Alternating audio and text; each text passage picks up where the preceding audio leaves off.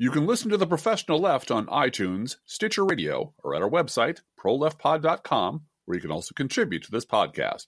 There's a PayPal button at our website, or you can mail us a letter and or contribution at P.O. Box 9133, Springfield, Illinois 62791. This is the podcast for February 8th, 2019. It's not safe for work. Recorded live from the Cornfield Resistance, where we are solemnly marking the 10th anniversary of the greatest presidential scandal of all time, Jacket Gate. It's the professional left with Driftglass and Blue Gal.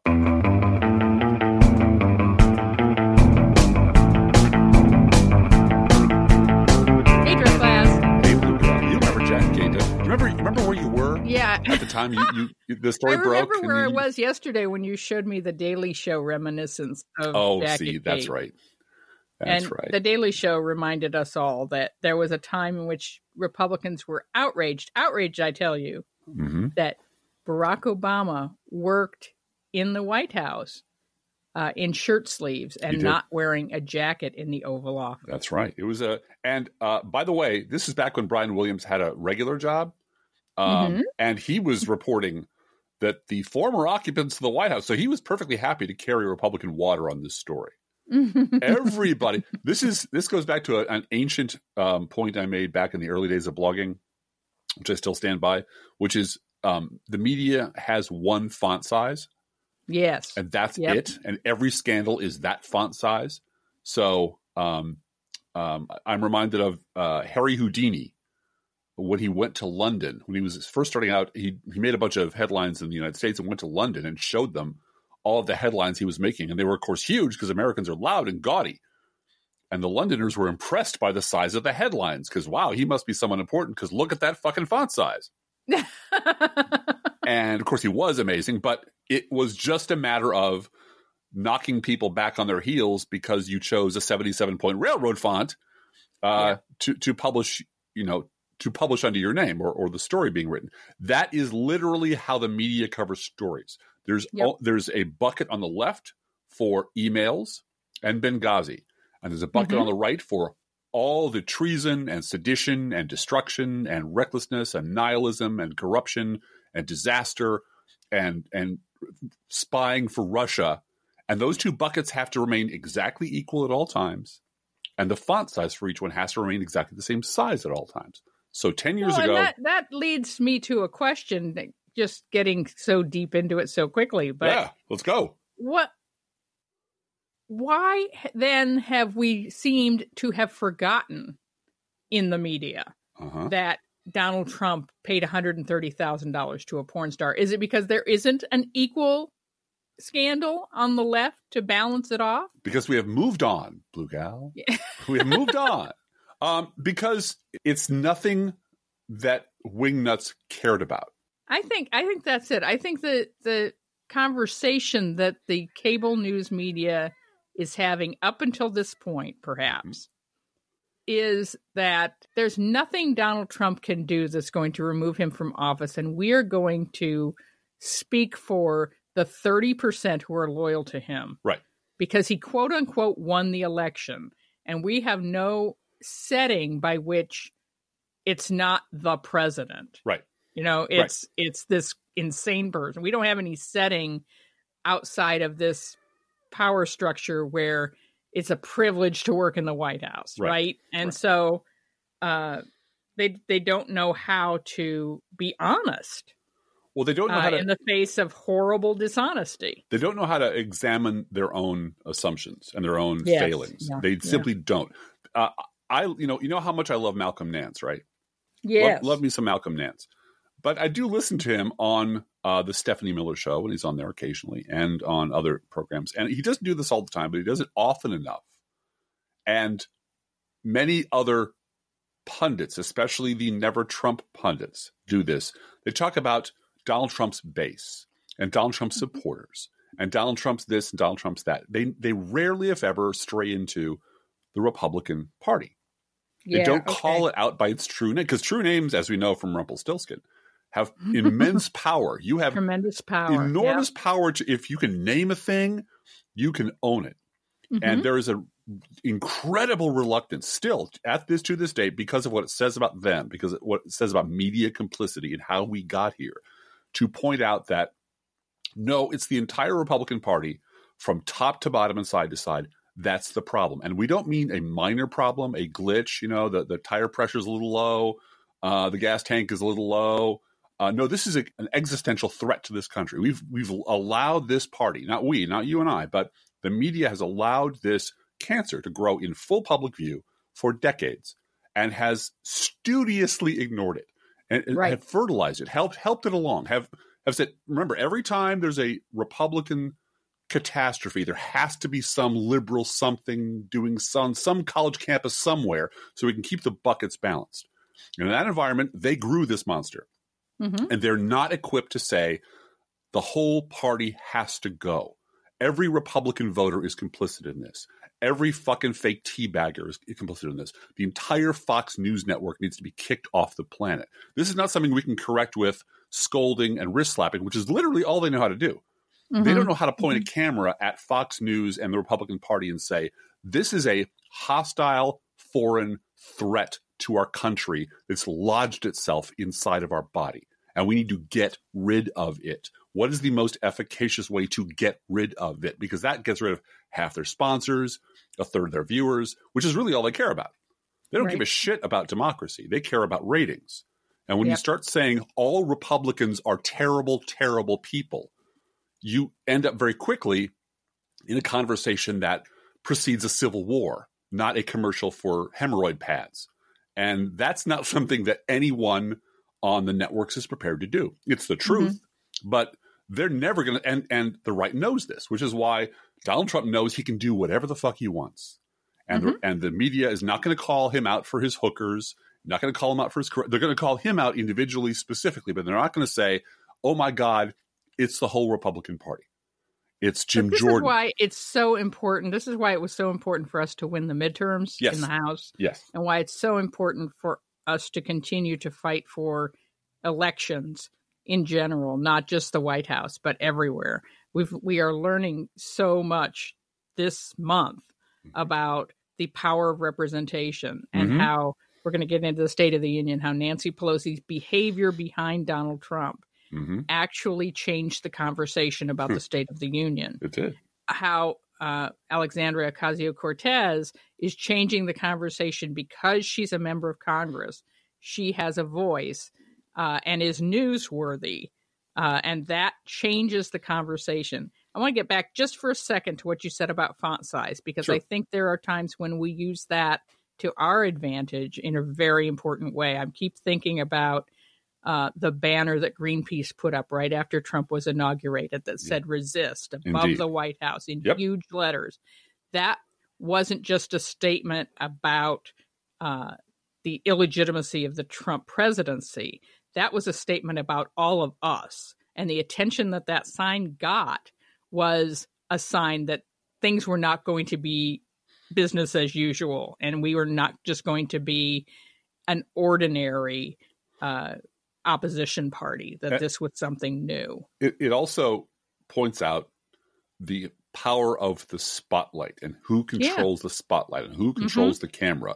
If that sign had been put up anywhere else, you right. If never you pasted a little sign in, on the gates, Right. right? never have seen it. And that's why the corporate media guards its privilege so jealously. They Mhm. they fail us consistently and you know deeply corrupt way. Every every time you see Hugh Hewitt on television, yeah, that's it's a, a- fail. that's a fail. The corporate the corporate media deciding that we need to put this guy on for whatever stupid fucking reason we we have, but it's a corporate decision.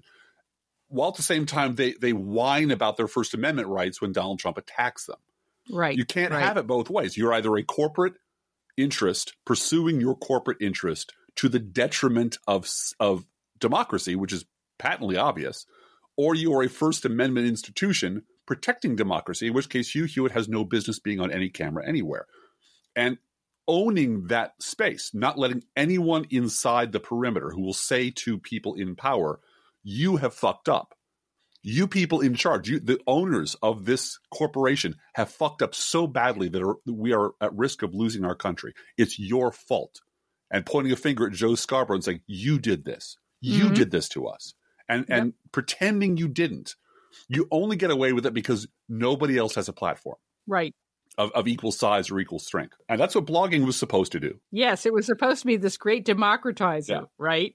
And and to a certain extent, I think it has worked in a Yeah. way that no one kind of expected it to. Mm-hmm. Uh, it didn't turn out to be uh, Driftglass is the equal in terms of Huh. audience and access to the public sphere as Joe Scarborough. Right. But it did turn out to be a way of connecting all of us Yes, it did. uh, to win elections, to work for one another in far off places. I mean, I, did you notice the the palpable excitement about the so called retirement in Georgia Seven this this week? Uh, a congressman in Georgia Seven is quote unquote retiring. Retiring. He, hap- he happens to be forty eight years old. yeah, he, he's uh, he's he's he's a decade younger than me, right. and he's retiring. and he's retiring. yeah, no, he's running after, away. after one month in the minority, he's don't wanna- decided he's going to retire. I don't want to be in the minority. Majority Uh. is so fucking awesome when you're in the house, especially because you can just run rush roughshod over, and there's no control as long as you are a member of a completely corrupt party. You Yeah. are the, you're the cops and the court. You can do anything Right. if you fucking want, and very much like the Bush administration during the height of Karl Rove's permanent Republican majority hubris back in 2003, Mm-hmm. four, five. Um, there, there is a common belief that they will never have to pay for their crimes. Right, That right. this will go on forever. This is exactly why they shoot their fucking mouth off all the time. And there's reason to believe that it's true because they have people on the right from Rush Limbaugh all the way over to David Brooks Yep. have been so fucking wrong and shot their mouth off so badly and been scorched by reality so many times and have never been punished for it, never been held to account for it by anyone anywhere. That there's they have no reason to think that that's ever going to change. So why why wouldn't I? You know, why wouldn't Donald Trump um, assume that he's going to win in 2020? Why wouldn't the right just ignore reality? Uh, We've been, they've been ignoring reality for decades, and nothing bad has happened to them. Yeah. There's been you know no no Old Testament wrath has been visited on the people that put us in this position. They've gotten richer, they've gotten smugger, they've gotten older, they've gotten dumber, they've gotten more righteous and more ignorant and more arrogant and more willing to be openly racist, and nothing happens to them. But now they're in the minority and they don't get to spend money anymore and they don't get leadership positions and they don't get to pick the choice committees to be on and et cetera. It's it's really I think Lawrence has said being a minority in the House is the lowest level of status in Washington D.C. Well, now that they're in the minority, they want to talk about fairness. Fairness. And let's talk we're going about to get to that, but we're going to get to that for a minute. I, I want just wanted to back up and say that the palpable excitement in social media over this Mhm. now being an open seat, Georgia Seven, it is as if we have all turned into Junior Dude. I know. You know, it's like know. everybody gets where the flippable seats are. We all sort Mm-hmm. of know, and uh, that is something that only the most uh, OCD people knew Yeah. 10 years ago. And I think we're all much more educated. And that's a result of the internet and social media. It is. So, It, it, and us talking Yeah. to each other and fighting with each other and Yep. and linking to each other like we used to and having podcasts. and really, I mean, really understanding that flipping seats is what it's about. It really is. Uh, so, Driftglass, you titled this episode uh, beautifully. The title of this episode is Republicans Never Did This to Obama, which is a direct quote from President Porn Star Payoff yeah. uh, himself. This week's show is brought to you by our sponsor, Laudable Audiobook. They're the best audiobooks for only the best people. How do you get Laudable books? you you don't. don't. Laudable books. No, you may not subscribe. Yeah, laudable.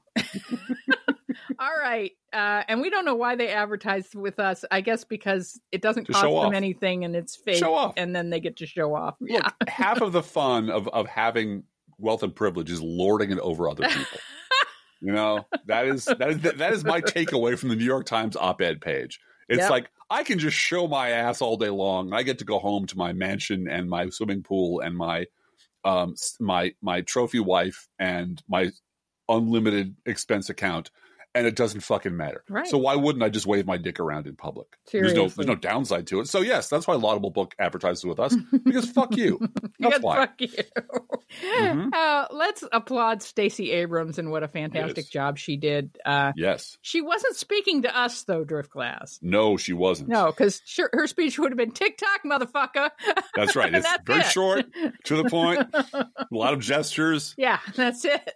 But Mhm. but she was speaking to a more general audience than uh, us angry liberals, and she uh, gave a speech that was about issues and hope and voting rights, Yeah. and uh, was uh, well received. And uh, apparently, uh, it was primarily Republicans watching Donald Trump.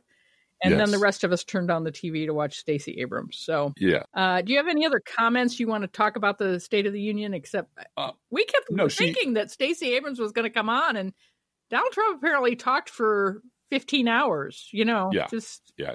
Castro length speeches. And Mhm. uh, yeah, no, her context was important. She followed some old white guy wallowing in bitterness and self pity for two hours, um, which is not a good look for anybody. And she came right on and was just a breath of fresh air. Uh, one thing we did say, I don't want to forget, this might not be the place to put it in, but we'll put it in here. I'm going to put it in here anyway. The candidate we are looking for this year mm, yeah, is the Michelle Obama fist in the Barack Obama velvet glove. yep, yep. That's who we want. hmm Um, Whatever candidate that turns out to be, that's who we want. We want someone who is um, as intelligent and as, as charismatic and as thoughtful and compassionate and decent as Barack Obama, who will cut you and watch you bleed if you fuck with people who are indigent, who are immigrants, who are minorities, who are poor, who are working class, who will stand up and hurt people hmm who try to hurt the weak and the helpless. And That's and my we want. my pinned tweet over at at Blue Gal. Mhm. Uh, I went a little Methodist. You were right. I did go a little Methodist with this because I talked about your presence and your policies, and you're supposed to support Mhm. the ch- Methodist Church if you're a Methodist with your presence as well as your money. Um, and, and and prayers. Uh, but my pin tweet is our job as Democratic primary voters is to choose the candidate who can say with their presence and their policies the loudest "fuck you" to Stephen Miller's Yes. racism and Tucker Carlson's misogyny.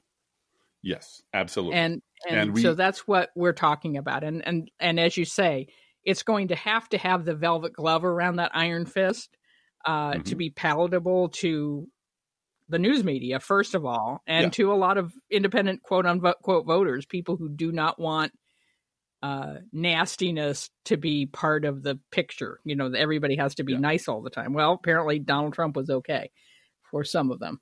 Uh, but but And we need some. it- we need a also- fighter. We need a fighter. we yeah. need someone who can understand that there's no difference between uh, conservative media and the Republican Right. Party. Right. They're the same thing. This, and so if you go after Fox News, and you must go after Fox News to take them down, Mhm. to to destroy them. Um, you're not going after the free press. You're going after an, a foreign powers propaganda machine that's stationed in this country. Mhm.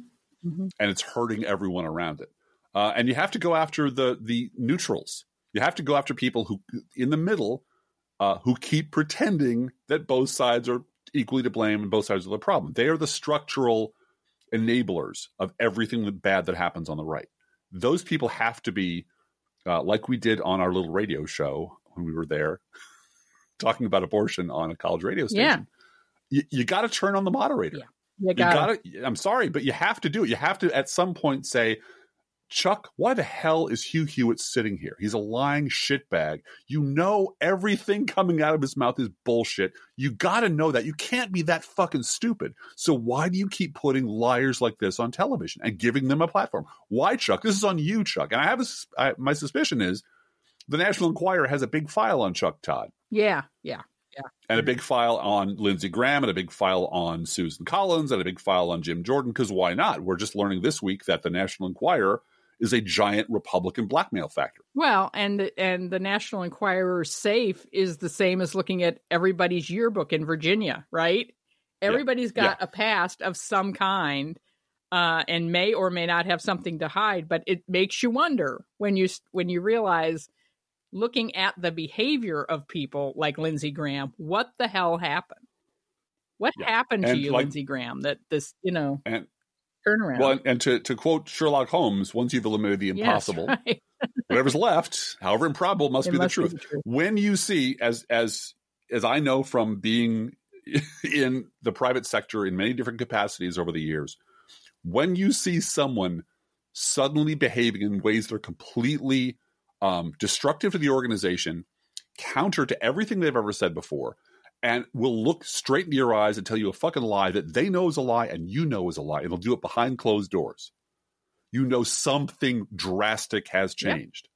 I don't know whether it's in Chuck Todd's case blackmail from the National Enquirer.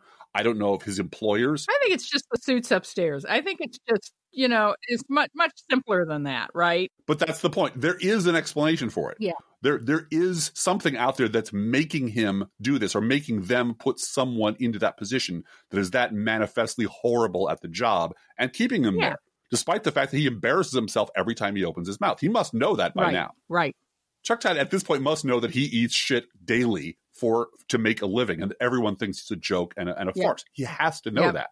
Therefore, there must be a re- there must be a reason Lindsey Graham completely turned around. Well, and that's that to me is also very simple. They've got some they've Yeah. got some gay sex pictures of Lindsey Graham someplace allegedly, and Yeah. uh, you know they're they've told him that we're going to primary you in the Senate, and Trump's going to campaign against you in South Carolina, Mm-hmm. and he sees the writing on the wall with his stupid base voters uh, that he could lose. He could lose everything.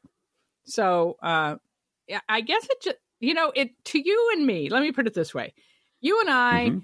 have never been the kind of people for whom hosting Meet the Press is a pinnacle of No. accomplishment. No, no. And, So- and I, I do want to modify one thing that we said just a few minutes ago. I never particularly wanted me to be the voice in the Mhm. media, Yeah, yeah, but it's absolutely necessary that that there be a consistent um, Steve Gilliard, Yeah, Digby level, Blue Gal level, uh, liberal voice, sane, rational, um, extremely uh, intelligent, uh, quick with the facts, and uh, compassionate liberal voice in the media. Yeah. And and the one voice that's consistently missing on purpose from every fucking conversation on every fucking network with a very few exceptions is that voice. They do not want us there. And they don't want us there for a damn good reason. And that reason is we would start talking about the shit that they don't want to That's talk right. about. that's right. Anyway, as you were saying, Well, I also wanted to do a little shout out to Bob Cesca because you and you and he had a little uh, fight this week, uh, a family fight. No. family fight. Can I call it a family fight? well, he, he he misunderstood a broad general indictment I laid at the feet of our never Trumper friends with something that might be personally directed to him. And I, I listened to his podcast. It's a oh, very good podcast, and I, I podcast. listened We to it. on- love being on his on a pretty show. regular basis. Absolutely. Yeah. and and he got his shirt tail a little caught in uh, in his heel when it turned out Steve Schmidt uh, was exactly the same. Yeah, right. Well, he, he was someone who was disappointed by Steve Schmidt, and that's a lot of people. Yeah. And just because you were right on this one instance about Steve Schmidt doesn't mean that you were attacking Bob Cesca No. for that. I mean, No, my my plea is uh, that Bob and I have some sort of made up public feud that we can Oh, both see, market as as Democrats in disarray oh and raise our media profile. Class are fighting. Oh my god! Well, here's the here's the problem with that. Yeah. Bob is, is is about as tall as I am, about twice as handsome, and he already has a high media profile. So you have to punch down oh, a lot Man. to reach me. Well, he and So his it would be listeners are, are very drop dead Right. sexy. They are. I mean, we have sexy listeners also. Sure. But and he's you know he's bi-coastal. Yeah. Uh, he's located and and so his he's already um there, and it would it would be uh, crass of me to suggest that you, you that, wanted to have uh, a gigantic that- feud. He's the guy that we should the have a guy that feud. hates Bob Cesca. right. Yeah. At no, No. point, at no point when he are, and I are on a stage together, which will happen, is someone going to say, "Hey, who's that on stage with Drip Yeah. That's not ever, ever going to happen. it's going to be So- that extremely tall guy who's taller than Bob Cesca by a little bit. Yeah. but the the larger point was that we we think he's awesome and we enjoy uh, being on his No, show. and I like that idea that you were here. might have been creating a feud with Bob Cesca to raise your profile. Sure. on purpose because that's just the sort of no because then he just like Rick Wilson then he just blocked me Yeah, that's true. we're recalling a article in a book I got for my high school graduation called The Harvard Lampoon Big Book of College Life. Yes. Which talks about how to impress women by yes. uh, finding a rom- picking a random romantic poet and developing an Mm-hmm. intense dislike for that romantic poet so that when you're at a Mhm. party and somebody mentions Percy Blythe Shelley you throw your Yeah, drink Miss. against the wall and scream First of all, it's Bysshe Shelley, and secondly, that son of a bitch is and th- so and then you and you storm storm off. off and some girl cha- follows you to your dorm room and says are you okay yeah Yeah. no, I, I don't can't. I wanna don't be want to be alone right now. somebody mentioned Yeah. Shelley, that so-called poet. Yes. Okay. Mm-hmm. So, uh, harking back to the podcast notes, uh, we got off on Yes. Oh yeah, we have notes, don't we? Yeah. tangent there.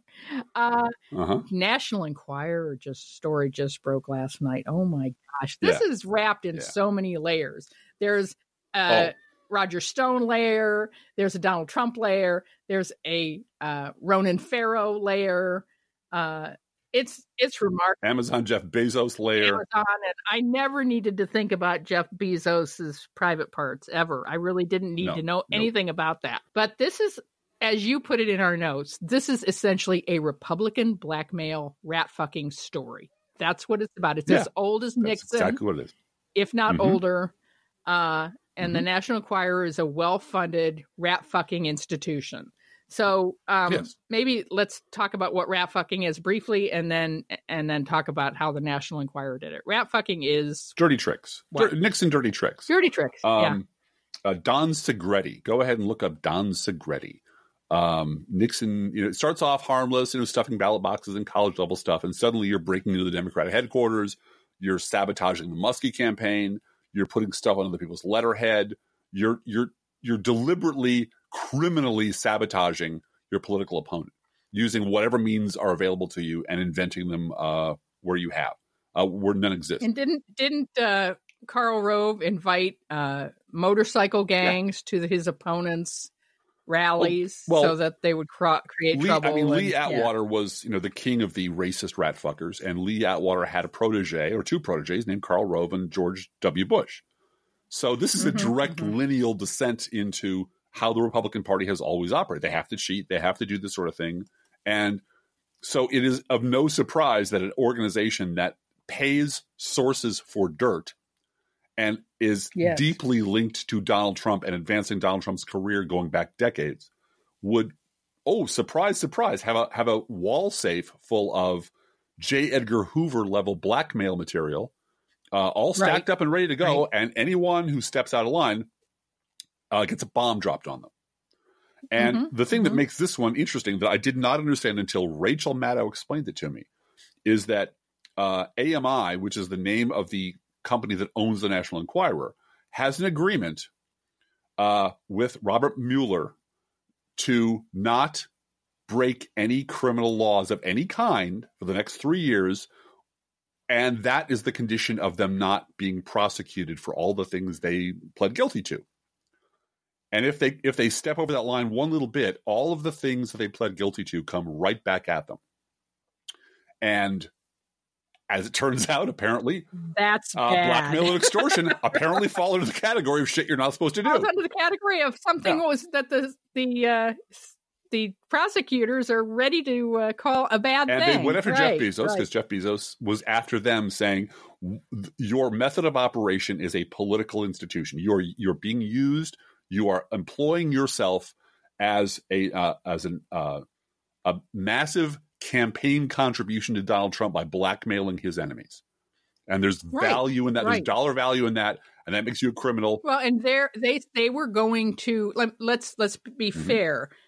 The Washington Post was investigating Right. AMI to see to asking the question: Is this organization an extension? They should be asking the same thing of, of Sure. Fox News, but ask: Are they a personally paid and and financially benefiting extension of the Trump Mm-hmm. Right. campaign? and that's that's legitimate journalism to look into the financial records and see wh- how are they contributing and making in-kind contributions to the Trump campaign which they were doing with this what do they call it? The the technique Catch where and- you spike, Yeah, catch and kill. catch and kill, Yeah. right? They, right. You, you pay a source, catch and kill stories of Donald Trump with porn stars and Playboy playmates, right? Mm-hmm. and then and then bury So, those stories. yeah. They buy them and bury Right. them, and they make the people sign a, a non-disclosure agreement to never, ever, ever, ever say a word about it, and they bury the stories and call it journalism. Um, you know, journalism isn't journalism anymore. Democracy isn't democracy anymore. And we're going to get to uh, uh, Alexandria Ocasio Cortez and the power of storytelling, but campaign contributions ain't campaign contributions anymore. And That's speech. It's, It's- everything is speech. Right. so it's a giant story because it really is this massive, um, filthy, dirty, um, rumor mongering uh, machine that you will find uh, Mhm. displayed prominently in every supermarket in America, practically, is a rat fucking machine that Donald Trump uses or is used on his behalf or or to benefit him. Um, and they finally cross someone again. I, I as I posted earlier this week, uh, probably yesterday, or maybe it was a month ago. Time is getting real weird on me here, Blue Gal. Um, That's I, it's weird to me too. It's I'm shocked it's Friday The- by already. the this uh, week. Yeah. it's too bad that uh, that nobody at the National Enquirer ever watched uh, The Dark Knight. Where- yes, where, yes, you know- right. Where they tried to blackmail Batman. Low level flunky decides to bra- blackmail Bruce Wayne. Like, really, the richest man in the world who beats people up at night, and you want to blackmail him? Really? Yeah. Um, and that's exactly what they tried to do. And Jeff Bezos did an incredibly brave thing. Again, Jeff Bezos' dick pics is not a sentence I'd ever thought I would ever construct in this life.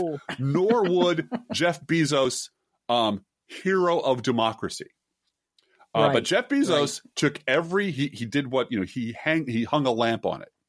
He took all Yeah. the bad shit that they were threatening to expose him, exposed it himself, and said, "Here's what you tried to do to me, you sons of bitches. Now I'm coming for you. I'm coming for you hard. There's no place for you to fuckers run." And he exposed it himself.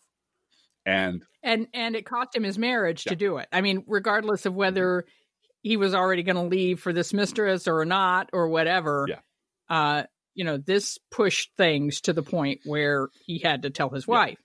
Made him a So legend, though. Made him a uh, legend. He's a it, this this wasn't this wasn't nothing. This wasn't nothing for him to do this. You know, yeah. And if Yeah. Howard Schultz had ever done anything like that, I'd, I'd take him a lot more seriously. you know, I really would. If he if he if ever if he yeah. ever staked his reputation and his fortune on taking a stand uh, against villainy and in favor of democracy in a not just because he does very good things for his employees. He provides them with health care and all kinds of good stuff. Yeah. But this is the sort of thing where you step back. I don't I don't think billionaires will save us, but I really am heartened to see someone just take a stand and punch back so hard because I just got to believe that everyone involved on the other end has no idea um, the shitstorm is coming for them because he he no, has I agree he has you. unlimited resources. He has all the time in the world, and he's going to take you Right. apart molecule by molecule, and that will be a beautiful thing to see. making millions of dollars a Mhm. minute and doesn't need to worry about anything, right? If he ignores his business for a year, he's, He's fine.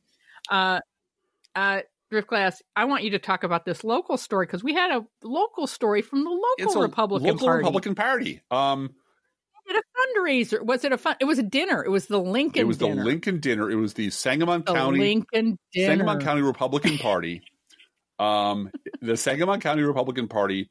Uh, and I wanted to put this in the context of, of taking a core sample of the Republican Party, Right.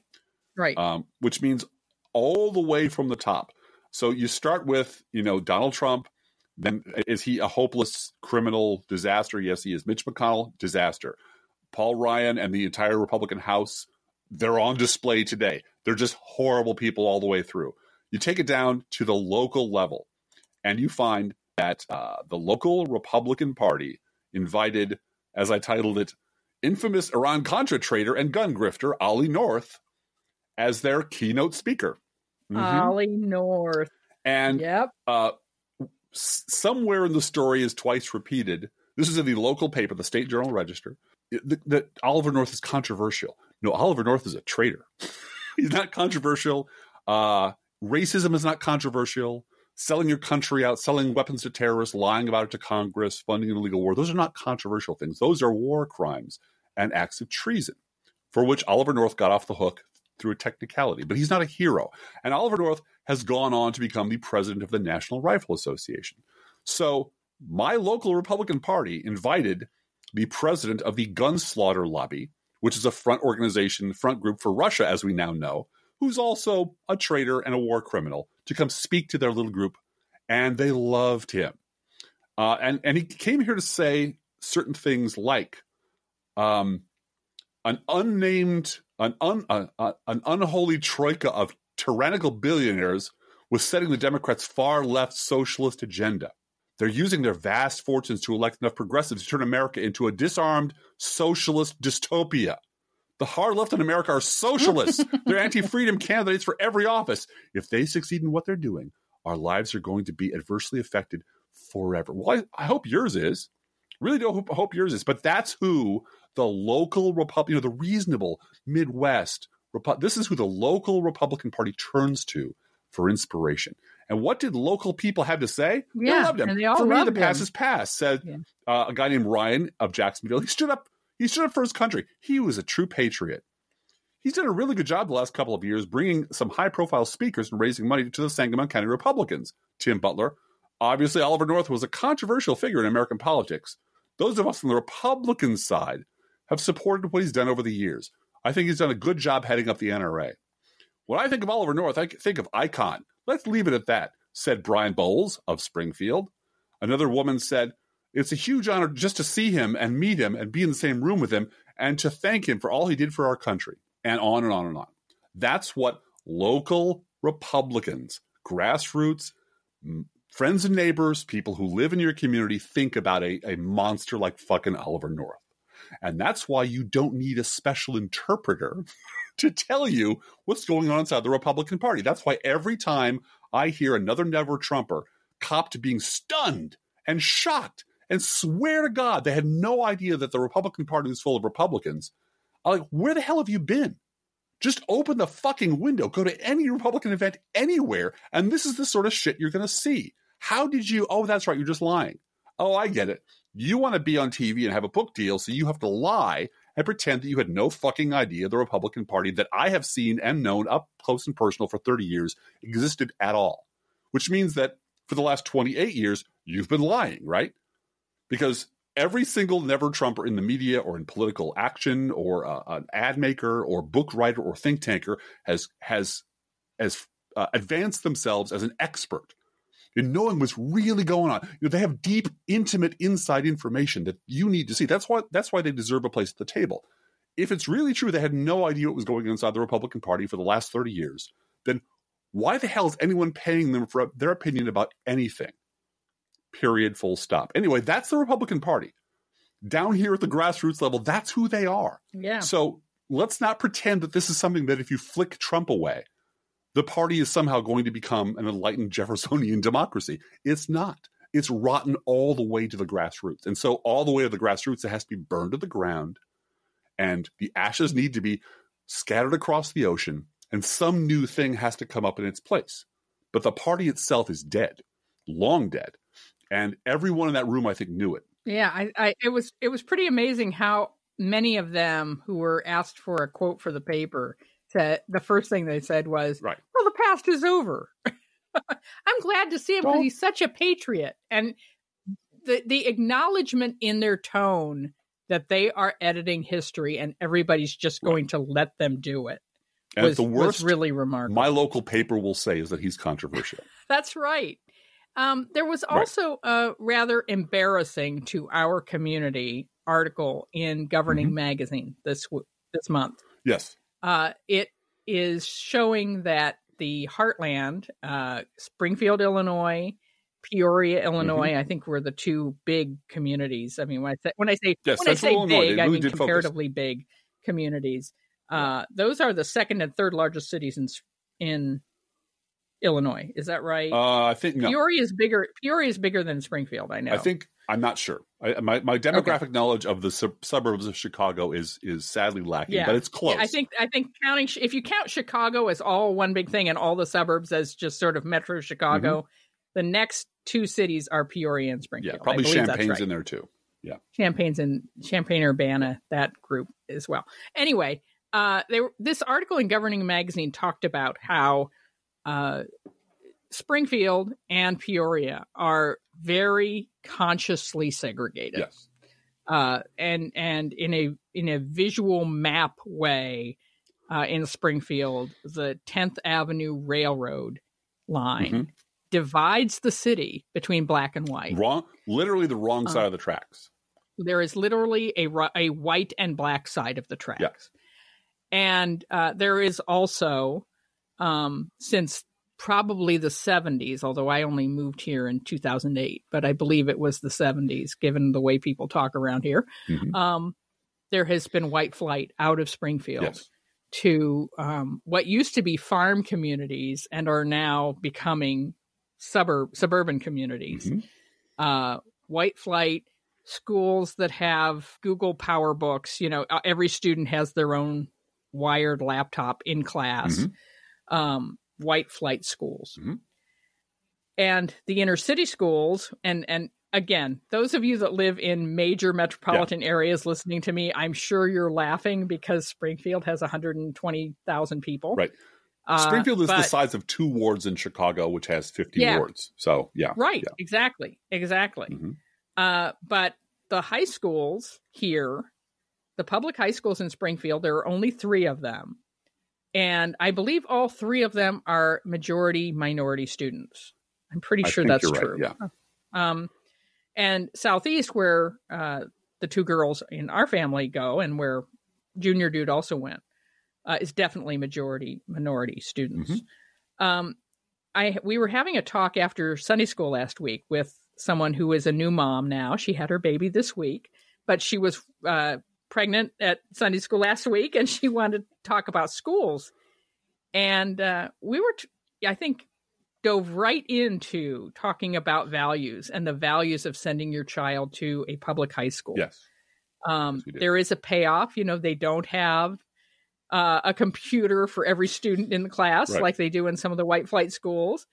On the other hand, I feel as though um, my children, our children, get a different set, a more creative set of expectations hmm in their life. They have a, a much more uh, egal- egalitarian worldview. Yeah. and I think I think they are more uh, motivated in a way. They aren't just going to become insurance agents and middle class white people. I think when you're surrounded by white people all day long in the- some of these white flight schools, there's a sense of privilege that makes you not work. Well, Does that make sense? it, they're ready for You the know. world as it is. Exactly. Exactly. And they're also ready to lead the world as it is. Yes. Yes. And there isn't a sense of uh, kind of cliquishness Mhm. that you get in in some of these uh, white flight schools that that really bothers me. So um, that doesn't mean that everything's perfect. And No. I mean, there are fights in their schools, and there's tension Well, and there's sometimes. racial and- animus, and there's and there's economic Yeah. as well. I, one of the one of the things that jumped right out was the economic uh, inequality between whites and Yep. blacks in Springfield is is the largest in the state. I think.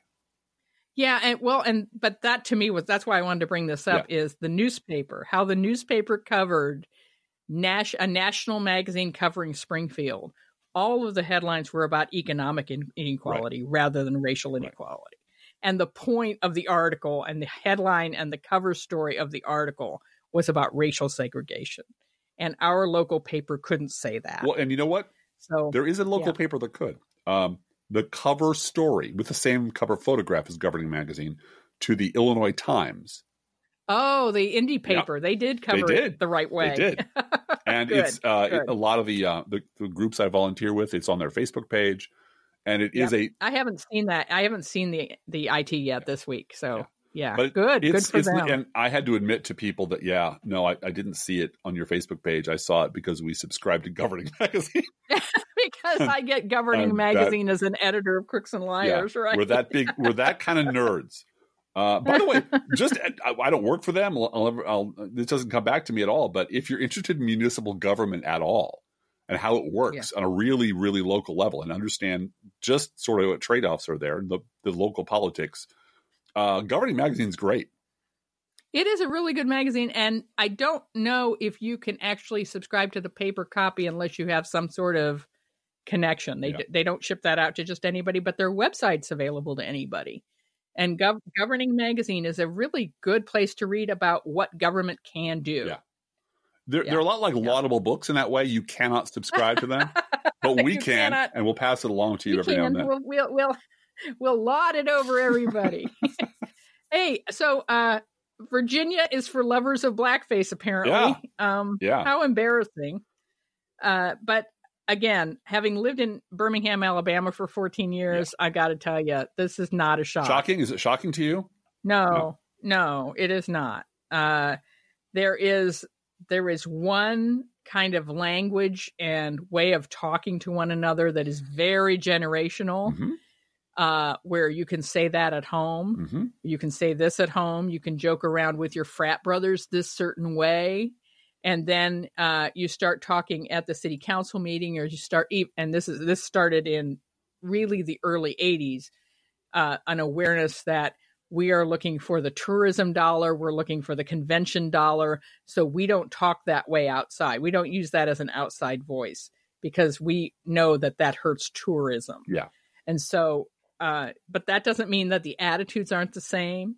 Um, we saw this actually a couple of weeks ago, uh, Martin Luther King Day, and you saw a couple of on air personalities at the local news level Mhm. using a slur about Martin Luther King's Jr.'s name. hmm Oops. And I kept saying to all of my colleagues, like, oh, look, it's another one who said that. Are they are they crazy? No. I said, no, they've heard it at home for 30 Right. years. It's just a slip. That's how that's how people certain people, Mhm. uh, certain racist people with racist families, Talk. that's how they refer to Martin Luther King all the time. That's his name in their house. Well, and and this is there, so there's yeah. church language, and then there's home language, right, and right, and home language is racist. Right. I mean, and for a lot of people, for a lot of people, and and that's this So- is why every explanation that Donald Trump somehow hypnotized the Republican Party and turned them into monsters is bullshit. All Yeah, he did was take bullshit. down that that very thin wall, that little paper Yep. thin wall between public Mhm. voice and private voice, and say, you know what? Right. For thirty years, this fucking party's told you. Wink, wink, nudge, nudge. It's okay to be a racist. I'm telling you, it's okay to be a racist out loud and in public. That's the loud only and proud. that's the only thing Yep. he did was give them permission to do what they were already doing, but do it in public. And every single never Trumper knew it. They all knew they Mhm. were working for a racist organization. This is what this is the thing that bothers me. if we're going to hold Ralph Northam, I, I'm sure I said this last week, accountable for his racist behavior in 1984, and we should. Then Yeah. why aren't we holding people who worked for the racist Republican Party for the shit they were doing up until five minutes ago? right. If they get to say, Right. "I've seen the light," oh my God, everything is blah, blah, blah, blah, is it wasn't before Donald Trump, blah blah blah, and let them, you know, run that fast little ramadula and pretend that they never had any idea, and they said they've suddenly become enlightened at the ripe old age of fifty-two.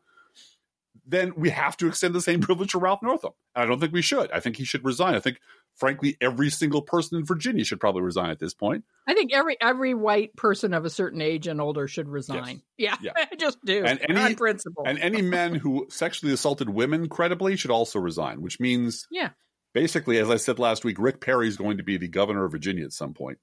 Uh, as the designated survivor, is like, really? It's me? Cool. Designated survivor who had an N word at his. Yeah. Oh, that's right. he can't be because he had that. Oh, yeah. womp womp. Womp womp. Yeah, And this is one thing I want to remind people of is when things change, sometimes they change very fast, as well they should, Mhm. or they seem to. The ice melts for a long time, then it breaks. Uh, Dan Rostenkowski was uh, was run out of office and convicted of doing something that ten years before he no one would have blinked at. Yep. Um, that's how, and rightly so. What he was doing was corrupt. He was, you know, the house, uh, the borrowing scandal. You probably don't remember this. It was the it was the house post office. It was moving money around when he shouldn't. He was doing all kinds of you know corrupt corner cutting. I'm a, I'm a privileged, powerful member of the house for you know 25 years. I get to do this shit. Everyone just said okay, and then it turned out that wasn't okay, and he had to Right. pay for his sins, and as well he should.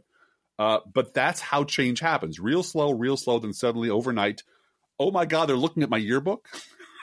Holy Yeah. shit! I didn't know that was a thing. at all the yearbooks. Let's look at all the mm-hmm. yearbooks.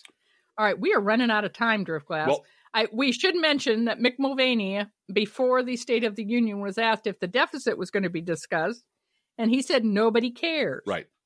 Mick Mulvaney. So this is shades of Dick Cheney once again. Dick Cheney had said Reagan taught us deficits don't matter. it's Mick and Dick. he lined his pockets. Just remember Mick and Dick, Mulvaney and Cheney. That's all you got to remember. It rhymes. That's easy. It's, yeah. And, so and I- when, when we have the deficit hawks come back, when Democrats are in power, and oh, we can't possibly afford Green New Deal. Oh, my Oh, God. oh, no. Look at these, de- but look at these deficits. oh my God, Oh, the we- deficits are so big. We've bad. got a crisis. We've got a crisis here. hmm Nobody cares, said Mick Mulvaney Right. before the State of the Union 2019. Nobody cares. And two years from now, Mick who? Never heard of him. Have no idea what yeah, you're talking about.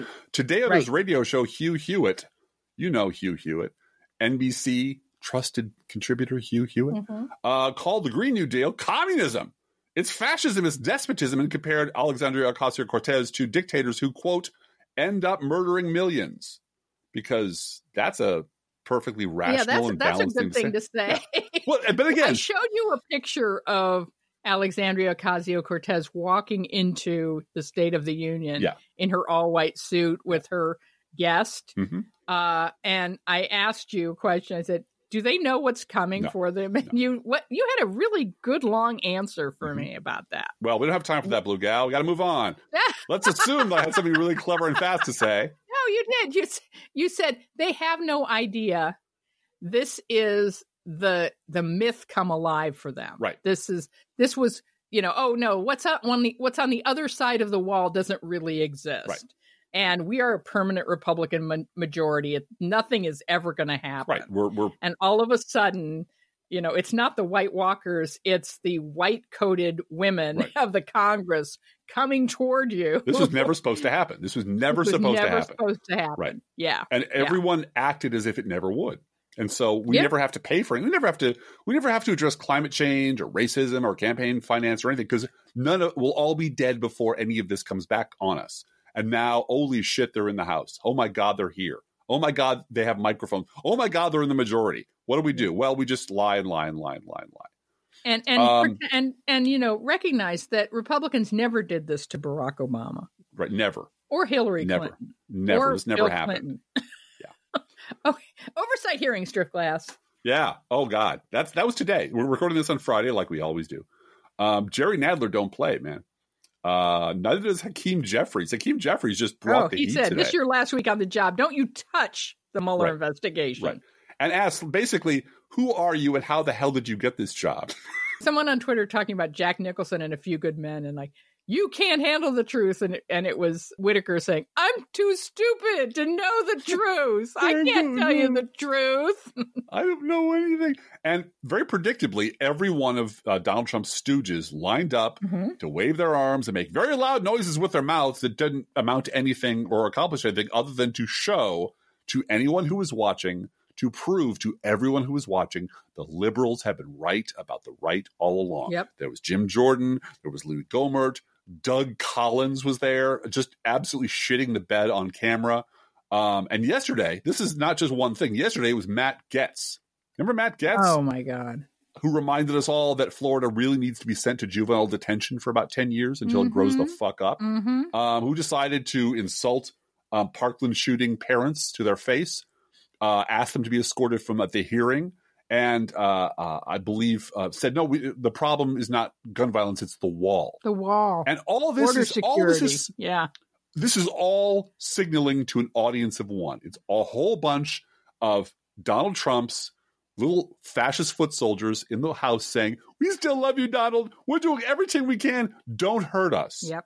Don't turn your troops on us. We're still loyal. Yeah, we're in the bunker. Yeah, the Russian artillery is raining down all around us, but we still believe you can pull this out. Don't hurt us. Don't throw us to the wolves like you did other people. And that's all this is. These are a bunch of really, really horribly despicable people Mhm. who absolutely accurately represent the Republican Party down to their toenails, getting ready to be shoveled onto the ash heap of history and are terrified, terrified they're going to lose their job and there'll be nothing left for them on the other side. Because who's going to hire Matt Gaetz after this? Right. Where's where's Louie Gohmert go after the House?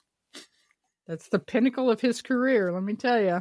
Now, slightly upscale, I, my understanding is that Susan Collins has gone into seclusion uh, and is in mourning after discovering that uh, Brett Kavanaugh is every bit as big a lying asshole as everyone told her he was, and he lied to her about Roe versus Wade and about his judicial temperament and his philosophy. Yeah, because he Uh, he. Ba- and- I mean, I this is my interpretation, and people have different interpretations of what happened Mhm. yesterday in the Supreme Court. Yep. Uh, the Supreme Court voted five to four to stay the requirement that Louisiana wanted to put into place. It was just like the Texas requirement of Yep. uh, abortion providers needing to have hospital admitting privileges in order to perform abortions, and that law was overturned two years ago. So Mhm. Louisiana's trying again. And uh, as I say, there are different interpretations. I read actually what uh, Brett Kavanaugh wrote about this. And he's the only one that actually wrote an explanation of his opinion, apparently to suck up to Roberts or to do something. I don't know exactly why he wrote this, but the way I read what Kavanaugh said was um, I don't see why we need to stay this decision when doctors have 45 days to get hospital admitting privileges. Let's see if they can do it first. Right. And it's like, oh, so we're going to make abortion providers prove by jumping through a series of hoops that it's completely actually a problem. hoops. completely unnecessary. These are Yeah. these are Yeah. restrictions invented out of thin, In air, air to, to make it to make it difficult and impossible Yeah. to have abortion providers in the state. Exactly. and then say, "Oh, we didn't outlaw it. We just made it practically impossible to do." And so this we're not is right up there against it. with with weight lifting weights with squee. It's an excuse. It's a it's stirring the mud. Mm-hmm. And uh yeah, Susan Collins should be real fucking proud of herself. Let's just And I believe way. you all have. I, I have a Twitter survey going. Is Susan Collins just too stupid to be a senator, or is she a liar? Yeah. So good question. uh, you can vote either way. Go look it up on Twitter. Um, and this is something I really did want to spend at least a couple of minutes on. Yeah, especially We're not going to have a news roundup. I just want to warn everybody. No. uh, uh, uh, Alexandria Ocasio Cortez put on a demonstration of the power of storytelling. she really did. Talk to us And about that. This is on this is on Twitter. It's up at Crooks and Liars as well. Um, uh huh. she talked about bad guys and what if you're a She bad did. guy, right? And she did. She conducted a writing workshop. Uh, she did. She really did. Um, and she sat down, and it's this is something that you can learn. Uh, it's it's a it's a skill you can actually learn, but you got to learn to do it. And it's how to tell a fucking story. Because back, back up uh, just a minute, Driftglass, because there's Yeah. there's something else that's more important that is also Sure. important to this case. Uh-huh. She t- she had the power of storytelling. She was telling the story before a panel of people who were interested and verifiably documented advocates for good government. yes, So she had common cause there. She had crew there. She had she did. she had a panel of four pe- four people in front of him, all of represented good government organizations. That does Uh-huh. not happen if the Congress is controlled by Republicans. They did Absolutely not have any hearings for common cause while Republicans were in charge of the House. So no, representation matters. Having Democrats in charge of the House matters. And then you Mhm. have AOC in the House on this committee because Nancy Pelosi knew how to wield power. And she saw this, let's face it, fundraising juggernaut, Yep. Mm-hmm. rock star, young, energetic person. And she did not put that person, she did not try to overshadow that person. She said, Right. AOC, we will use you as, you know, and now here comes the storytelling, which, Well, which is just, it's like watching a diamond form from coal, right? It, yeah, it- under it's- pressure, you get this jewel of a story. And and go ahead and tell us more about that. well, and it's it's not just using her. It's it's they're they're acting in their in mutual self. Exactly. Exactly in the best interest of the party. And the thing that bothers me immensely about about my Democratic Party and my liberal brothers and sisters is they do not know how to exercise power. Power. Yep. They know how to do policy great, but if they just had a tenth of Mitch McConnell's Machiavellian, cold-hearted, you know, lizard instincts, they they would go a long way. But but God love them. Every time Democrats get power, this this applies to Barack Obama, who I would vote for tomorrow if he were running in any election anywhere. you give him the ball, he runs it to the 50 yard line and, and puts it down, says, okay, let's compromise. Mm-hmm. Mm-hmm. And Mitch McConnell comes on, no, let's take it to the 10 yard line. Okay, let's go to the 10 yard. Line. What about the five yard line? And it, it, it is like you don't fucking learn that you cannot negotiate with terrorists. Mhm. You can't negotiate with these people. You can't give them anything. And and wielding power has a lot of different aspects. There's a procedural aspect to it. There's staffing committees. There's doing deals behind closed doors, and then there's telling the public a story, making the policy stuff you want to get enacted come alive. Mhm. And what she did was she said, okay, here's the thing. I'm a bad guy, okay? I, I want to be a bad guy. I got elected to Congress to be a bad guy. And some stuff I want to do. I want to get a bunch of stuff passed that it's like it sucks. I want to suck up to lobbyists and I want to make myself rich. And I want to pay. And I want to pay hush money. She even included hush money. Yeah, I want to pay hush money. Uh-huh. I want to do a whole bunch of awful shit. I want to bribe people to shut up about it. I want to make myself rich. Um, and she goes down the list of things. Now, is is it am I allowed to do that under the campaign finance law? And, and the people in front of us, oh yeah, you can do that. Really? Okay. Well, now I want to take that money that I just got from a PAC. I'm 100% PAC funded now. The oil industry or the big pharma is, is I'm completely owned by them. Can I take some of that money and use it to bribe people to shut up and make them go away? Oh yeah, yeah, you can do that. It's called speech. Really? And she told a story. She Mhm. gathered people. Literally is a semicircle. Yep. Gathered them around the fire, Mhm. the most ancient form of communication, and told a story and brought the audience in. What about this? Oh yeah, yeah. And she knew what the answers were going to be Oh yeah. but it's the compelling way she framed the fucking narrative that makes it memorable. This could have been a boring recitation of campaign finance laws and why they fail. Right. But it wasn't. It accomplished exactly the same end, but it made the story memorable and understandable and understandable to anyone who did not understand legalese or constitutional rights or or even want to listen to five minutes of that you and this is what Yeah. writers are good at. yes they let, me, are let me just advocate for my profession. Uh, uh, this is, by the way, this month is the 10 year anniversary uh, of me uh, getting laid off from the last full time job I will ever have. yeah yeah uh, which taught me a lot of humility along the way. It taught me about um, uh, not expecting the world to respond to what's to what I think is right, hmm which I think is a really valuable lesson for a white guy to learn in his forties and fifties. Um, and I, I sort of knew it, but now I really do know it down in my skin. Yeah. So my real profession now is writer. I'm a writer, and writers do this. This is what if I could just sit down the entire Democratic Party, I would teach them how to tell stories. And this is what Stacey Abrams did. yes She told stories. She told a story about her dad. She told a story about her life. And she had a whole bunch of, you know, touch points she had to get to, which is the plot of the story. I want to reach A, B, C, D, E, F, G. I want to break the story in such a way that it ends up with Walter White, chemistry teacher, being Walter White, drug lord. How do I get there? But there's a craft to it. And it's something you can learn. And really, if you just took a little bit of time, if you're a Democrat, a little bit of time getting good at telling stories. You know who is good at telling stories? Donald Trump. yeah Donald Trump tells Actually, giant, yeah scary, nightmare, lie, completely made up bullshit racist stories. And he, and he knows his audience. He knows he, he go, oh, Buddha, there's a caravan coming over the border full of drugs and rapists. You know, that's all he needs to do because the morons who vote for him believe it anyway.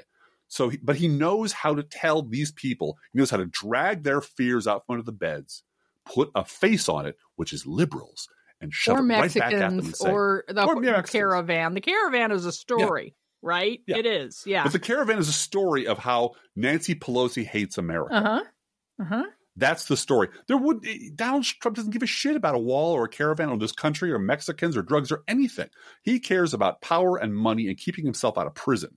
And to do that, he has to stay in power. And to do that, he has to scare enough morons into voting for him or or rioting if anybody lays a finger on him. And to do that, he needs a boogeyman. Yeah.